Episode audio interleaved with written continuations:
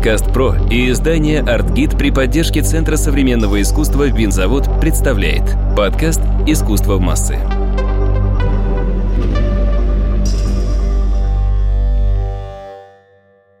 Здравствуйте, в студии снова Мария Кравцова и наш подкаст «Искусство в массы».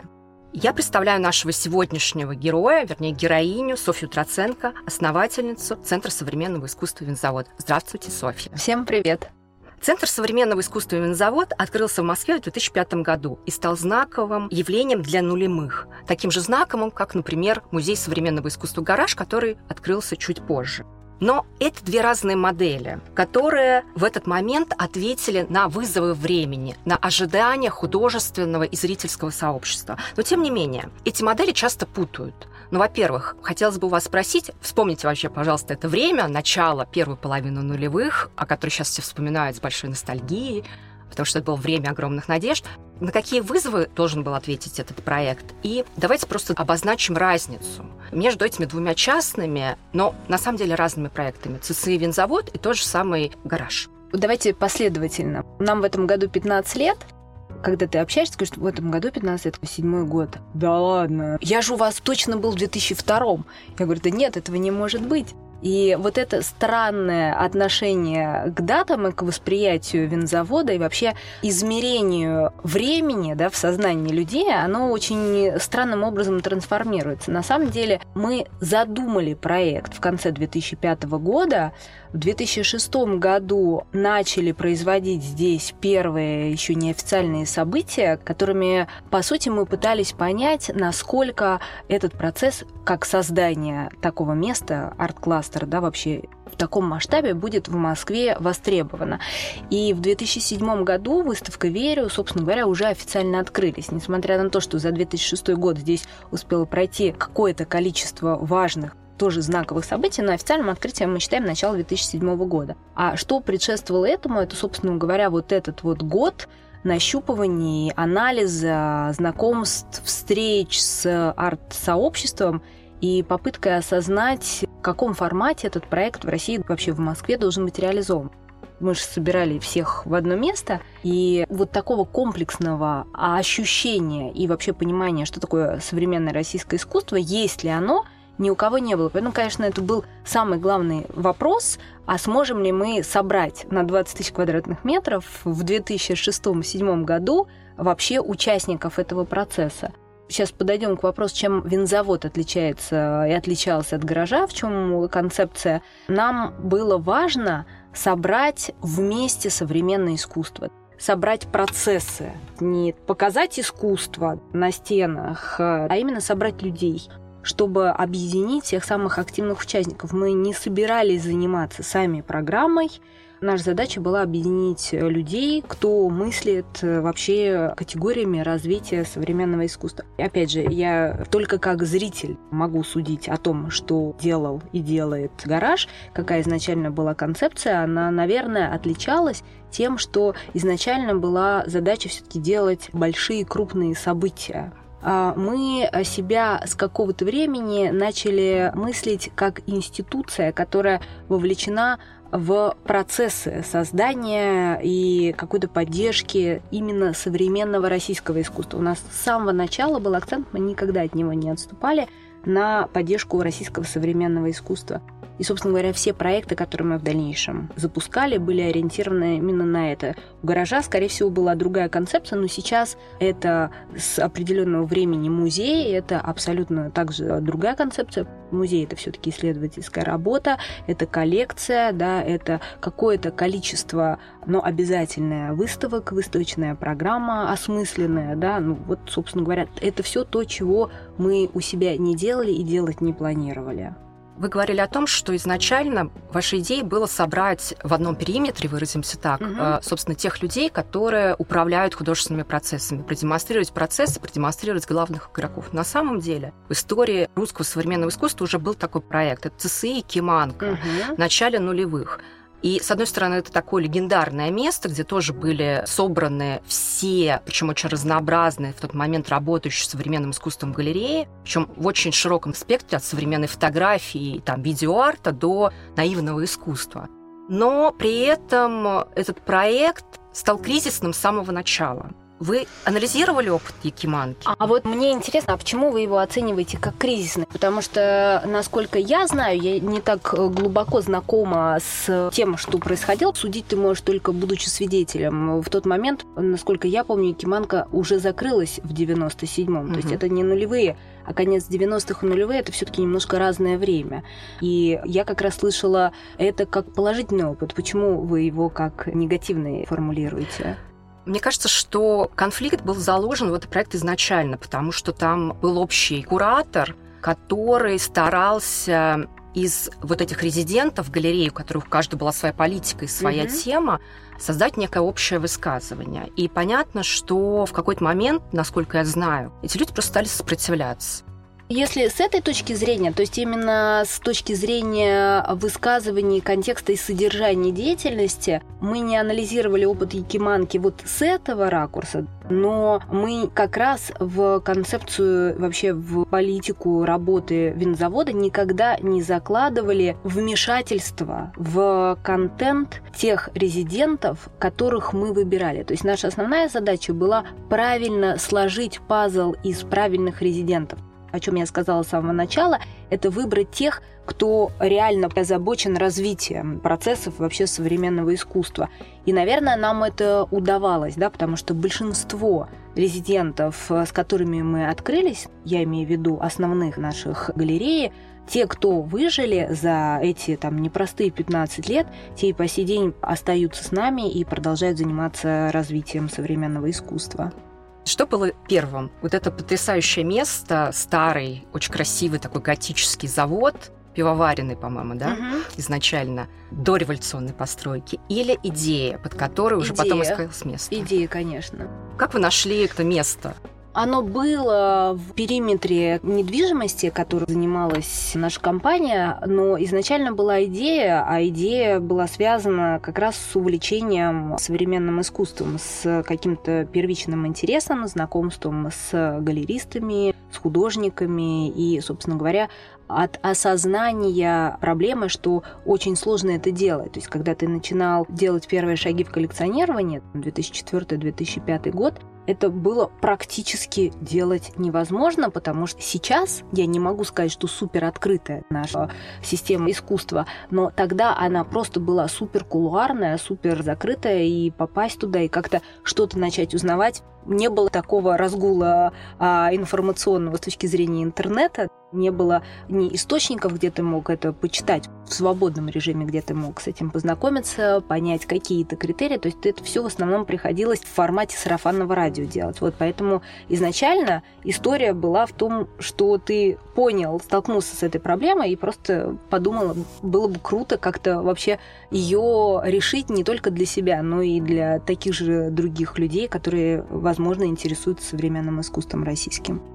А рассматривались какие-то другие площадки, кроме? Да, рассматривалось несколько площадок, и эта площадка, она совпала по ряду ключевых причин, которые мне казались на тот момент важными, потому что я до этого занималась э, как раз управлением недвижимостью, то есть мой первичный опыт связан не с искусством, а именно с девелопментом, и оно совпало по следующим показателям. Первое, это должно быть в общем и целом в периметре центра городского.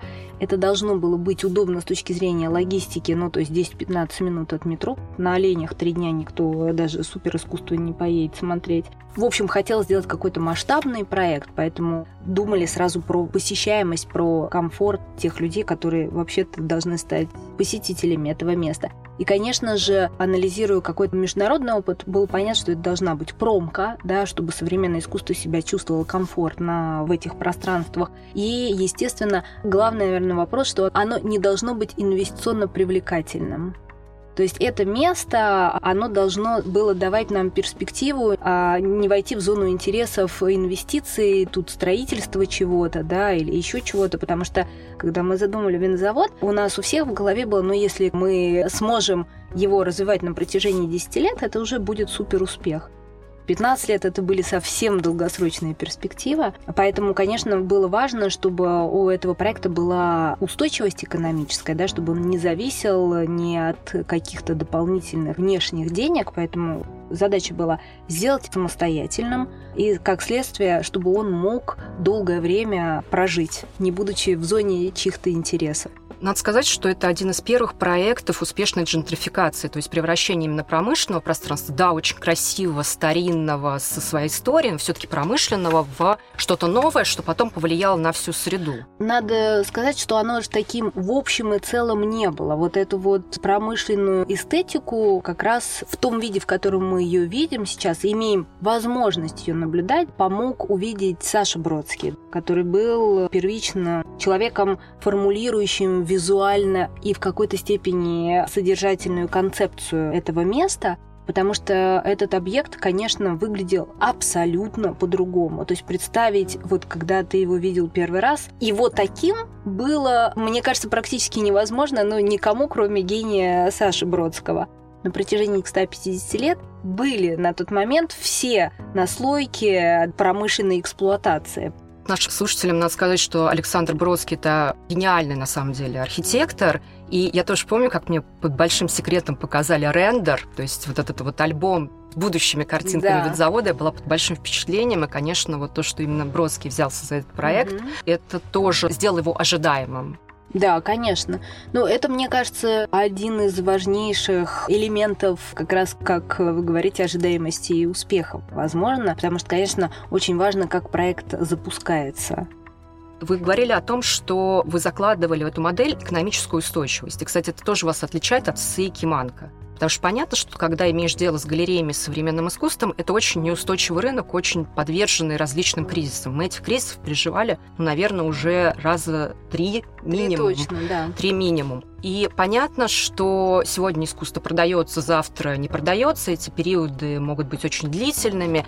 И понятно, что, в общем, наверное, выстраивать модель только ориентируясь на подобных резидентов довольно сложно. Но в чем отличие винзавода от того же Цейкиманка – это баланс искусства и других резидентов. Как появилась эта модель? Или они вот потом вынужденно появились, все эти дизайн-бюро, которые тут у вас сидят? Нет, не вынужденно, они появились с самого начала. Исходили мы из двух принципов. Первый принцип – это место такого масштаба и размера. У нас ключевых наших резидентов, собственно говоря, галерей, которые были приглашены первично, которые стали на многие годы ядром содержания, было-то всего 10 или 11 переехав даже из 100 метров квадратных своих площадей, ну даже на 300, да, ну мы можем посчитать, э, это точно не заполняет 20 тысяч квадратных метров.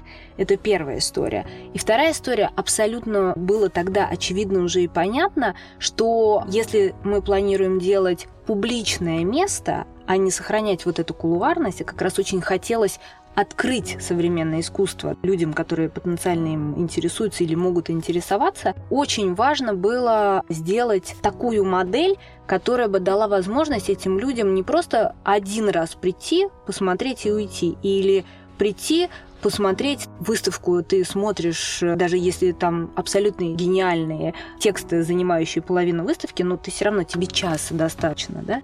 Хотелось сделать так, чтобы люди могли познакомиться с разными ракурсами, представлением, что такое современное искусство, и как следствие провести в этом месте достаточно долгое время. То есть нам хотелось сделать место, где люди будут проводить время, место а, лайфстайла, то есть не только с целью посмотреть на произведение искусства, но чтобы это потихонечку начало входить в естественный образ жизни.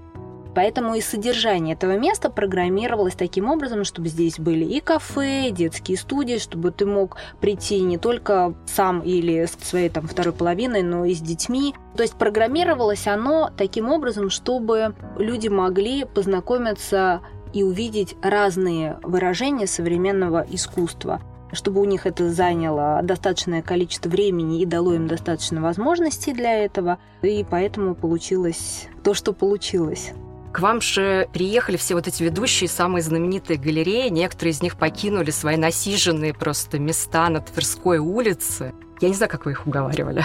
В этом, несомненно, был еще, мне кажется, гений Коли Палащенко, который был важной частью команды, которая запускала вместе с нами этот проект я была знакома с галеристами, да, и с какими-то художниками, но это все равно не представляло, ну, как бы вопрос доверия, да. И, наверное, этот вопрос доверия, идеи в этом во всем был элемент риска для всех участников, но вопрос в том, что они поверили. Всем хотелось чего-то нового. Как вы правильно вначале сказали, нулевые — это время надежд, возможностей, каких-то ожиданий, каких-то изменений. И мне кажется, что просто это все произошло вовремя вот эта возможность развития, которая была предложена. Ну, а потом, с другой стороны, никто ничего не терял условия были для галерей предложены максимально комфортные. Долгосрочность работы, конечно, был риск в том, что у нас ничего не получится. Такой риск есть всегда в любом проекте, и мы рисковали. И, собственно говоря, рисковали те, кто сюда заезжал. Подкаст «Про» и издание «Артгид» при поддержке Центра современного искусства «Винзавод» представляет подкаст «Искусство в массы».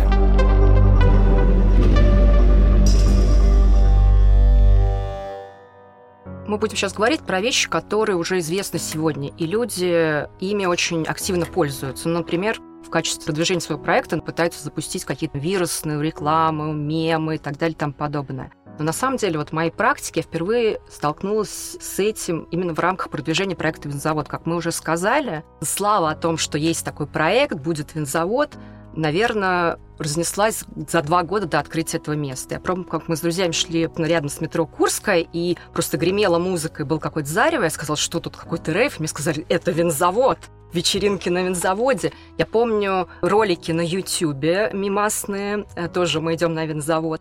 А также я помню, как в Москве появились бутылки вина с надписью «Винзавод», причем это было очень хорошее итальянское вино. И тоже оно распространялось по сообществам различных графитчиков, современных художников, коллекционеров. То есть ты приходил кому-то в гости, там стояла бутылка «Винзавод», и это тоже уже очень напоминало о том, что мы все ждем этот проект.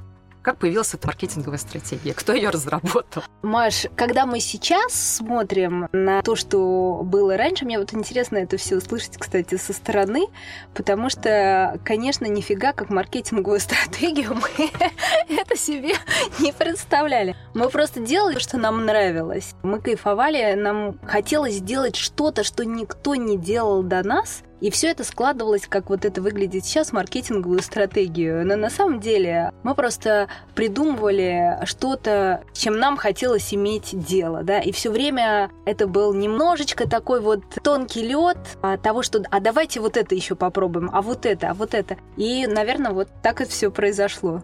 Тем не менее, завод очень сильно менялся со временем. Он начинался как такой безбашенный молодежный проект с графитчиками, со скейтерами, вот с рейвами. А сейчас это такая приличная институция, даже, возможно, консервативная местами. Можете ли вы описать рэперные точки изменения проекта? Возможно, вот какие-то события, через которые вы проходили, где-то вы экспериментировали, потом отбрасывали эти эксперименты? Вся история винзавода – это один большой эксперимент. Это, собственно говоря, наша кредо. Да? Нам с самого начала было важно находиться в зоне эксперимента. Мы каждый день экспериментируем и что-то осознаем, осмысливаем. Первое, когда мы только запускали проект, самая главная задача была, как я уже говорила, объединить всех самых активных участников, кто вообще мыслит категориями развития искусства. Собрать их физически в одном месте, чтобы это как-то начало вариться, да, и чтобы сформировалась какая-то картина того, что происходит.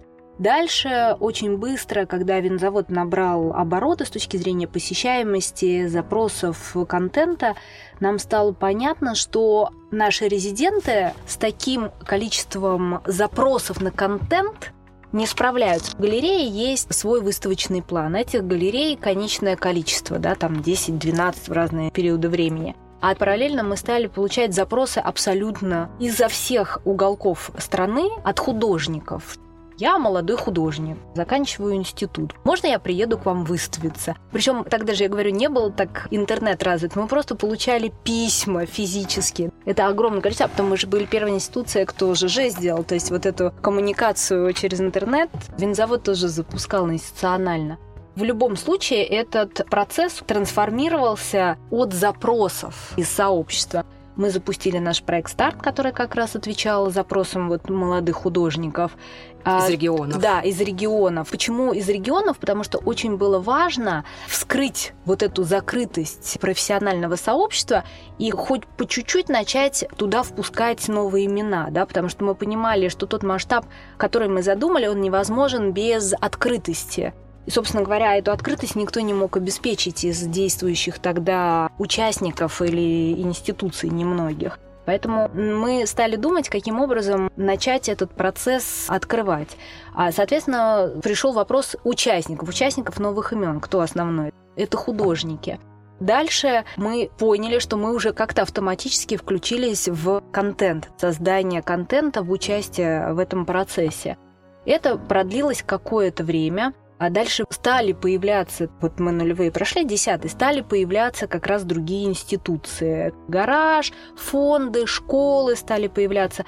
Этот процесс как-то стал обширнее и массовее. И мы для себя осознали, что из массовости нам надо сужаться как раз, потому что массовость стала всеобщей эти двери уже открыты, эти процессы начались, нам нужно выбирать для себя, чтобы отстраиваться от вот этих массовых процессов, выбирать какие-то более узкие направления. И мы стали, наоборот, сужаться до направлений. Мы выбрали образование, мы выбрали как раз поддержку новых имен молодых художников. Хотя у вас огромные залы, вас все ждали больших выставок. Что мы имеем? Мы имеем какие-то ярмарки, перманентно появляющиеся и с разным успехом работающие. Мы имеем музеи, да? А вот этой серединной прослойки, где, собственно говоря, формируется искусство, где рождается искусство, где люди должны получать возможность что-то пробовать, чтобы потом попадать на ярмарки и в музеи, мы, собственно говоря, для себя определили, что это и есть наша задача. Поэтому в тех больших залах, о которых вы упомянули, мы не делали собственную программу, а мы поддерживали другие институции и инициативы, которые мы считали важными. Поэтому на протяжении 10 лет, собственно говоря, с нашего открытия, с 7 по 2018-2017, когда мы отметили десятилетие, наши выставочные залы были всегда заполнены выставками, проектами, которые мы поддерживали или делали вместе с другими институциями. Но свою собственную работу мы выстраивали именно на развитии внутри системы искусства каких-то отсутствующих звеньев. Новые имена 10 лет были посвящены этому. Образование, к которому мы пришли, то есть мы с ним были связаны на протяжении всего периода времени. Это первая публичная лекция вообще в городе открытая. Нормана Фостера была, которую мы делали тогда с Face Fashion, с Федей Павлом Андреевичем была на винзаводе. Это сейчас нам это кажется совершенно естественным. В Москве проходят сотни открытых, закрытых, любых публичных мероприятий. Тогда такой категории не было, да, событий. И поэтому на протяжении всех 10 лет от больших а, открытых э, лекций до спецпроектов типа философского клуба, где уже более осмысленно, более осознанно проблематизировались разные вопросы в искусстве, мы пришли к тому, что после нашего десятилетия направление образования и просвещения мы взяли для себя как одно из основных направлений. Собственно говоря, трансформация винзавода выглядела следующим образом. Площадка объединения активных участников, потом ответы на запросы сообщества и работа с этими запросами, к 2018 году мы определили для себя ключевые направления, в которых мы считаем у нас лучшая экспертиза, да, и в которых мы можем что-то системе искусства дать. И пандемийный кризис 19, 20, 21 года нас привел к тому, что мы перешли во многом в какие-то более системные платформенные решения. То есть это не просто проекты разрозненные, которые отвечали на запрос, даже, понятно, из системы искусства, но которые которые решали системно от начала до конца проблему того или иного направления. Тем не менее, да, действительно, вы сказали слово «кризис», и действительно, например, с 2020 года мы находимся все в сложной ситуации, все говорят о том, что мы, особенно с начала этого года, находимся в каком-то трансформационном режиме и, в общем-то, не понимаем, куда он выведет. Я просто помню, что мы общались с весной с сотрудниками, с кураторами винзавода, и они мне сказали о том, что они разработали антикризисную платформу. Угу. Это были первые люди, которые, собственно, сформулировали таким образом. В чем это все заключается? А это заключается в каком-то наборе мер и проектов, которые мы посчитали важным запустить сейчас для поддержки сообщества. Это и мастерские для художников у нас открылись э, весной мастерские. У нас не так много сейчас свободных пространств, но все свободные пространства мы отдали под мастерские для художников, чтобы они имели возможность продолжать работать. Дальше мы запустили Вин-Вин. Это наш маркет искусства, но чем он отличается вообще от маркетов? Тем, что это, опять же, открытая система входа, при этом это экспертиза, это внутренний экспертный совет, который тем, кто приходит покупать, в большой степени гарантирует то, что они смотрят на искусство и имеют возможность его купить. И это, конечно, особые условия для участников. Нам важно, чтобы как раз региональные участники, художники, сообщества имели возможность и вот этот доступ к своей аудитории, к потенциальным коллекционерам. Сейчас мы запускаем новый проект, который, я очень надеюсь, даст возможность и художникам, и кураторам, и сообществам, опять же, показать то, чем они сейчас живут. Нам кажется важным поддержка художников и кураторов, да, потому что это как раз та самая зона диалога, размышлений, в которой рождается что-то новое, что может какие-то изменения в искусство принести. И мы на полгода пока, но, может быть, мы продлим этот проект, дадим возможность высказывания на нашей площадке. Вот. Для кого? Для художников, кураторов, различных сообществ. Это open call и для выставок, и для любых других форматов. Перформанс, дискуссий, любых абсолютно форматов. Опять же, здесь будет Первенство отдано экспертному совету по определению того, кто будет поддержан, но форматы абсолютно любые, потому что нам кажется важным вообще посмотреть и поддержать те процессы, которые сейчас в искусстве происходят. Как вы правильно сказали, время непростое, но время непростое у нас простых и не было, мне кажется, на моей памяти. Никогда. Даже если казалось, что что-то в общем и целом неплохо идет, то завтра оно точно сталкивалось с каким-то очередным кризисом. Поэтому я очень надеюсь, что этот проект даст возможность тем, кто продолжает что-то делать в искусстве, как раз это делать. А что это значит? То есть вы предоставляете площадку, свою экспертизу, а, например, финансирование проекта? Мы будем рассматривать, какой запрос у проекта. Конечно, у нас нет сейчас возможности делать прям супер большие продакшены, но мы предоставляем и техническую поддержку, а, собственно говоря, информационную и так далее. Я довольно часто езжу сейчас по регионам, в региональных столицах довольно часто бываю, и среди молодых людей, вот молодых профессионалов, надо сказать, идея кластера, наверное, она доминирует планируют. И, конечно, для них во многом примером является винзавод, то есть они часто сюда приезжают, чтобы посмотреть, принять опыт, но тем не менее, вот у вас есть определенная экспертиза, и вы долго этим занимаетесь, что бы вы посоветовали вот этим молодым людям, которые ищут свой формат, в общем-то, склоняются к формату именно кластера?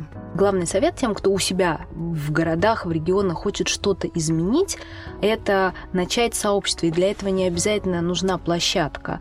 А это можно делать сегодня совершенно в дистанционном онлайн-режиме. Если вы понимаете, что в вашем городе есть для кого это делать, кому вообще какие-то изменения нужны, объединяйте этих людей и делайте это вместе с ними. Сейчас, мне кажется, время вообще горизонтальных связей и сообществ как таковых. Только вместе что-то можно изменить. Софья, спасибо, что пришли к нам сегодня. И была рада. Это был подкаст «Искусство в массы». Я ее ведущая Мария Кравцова.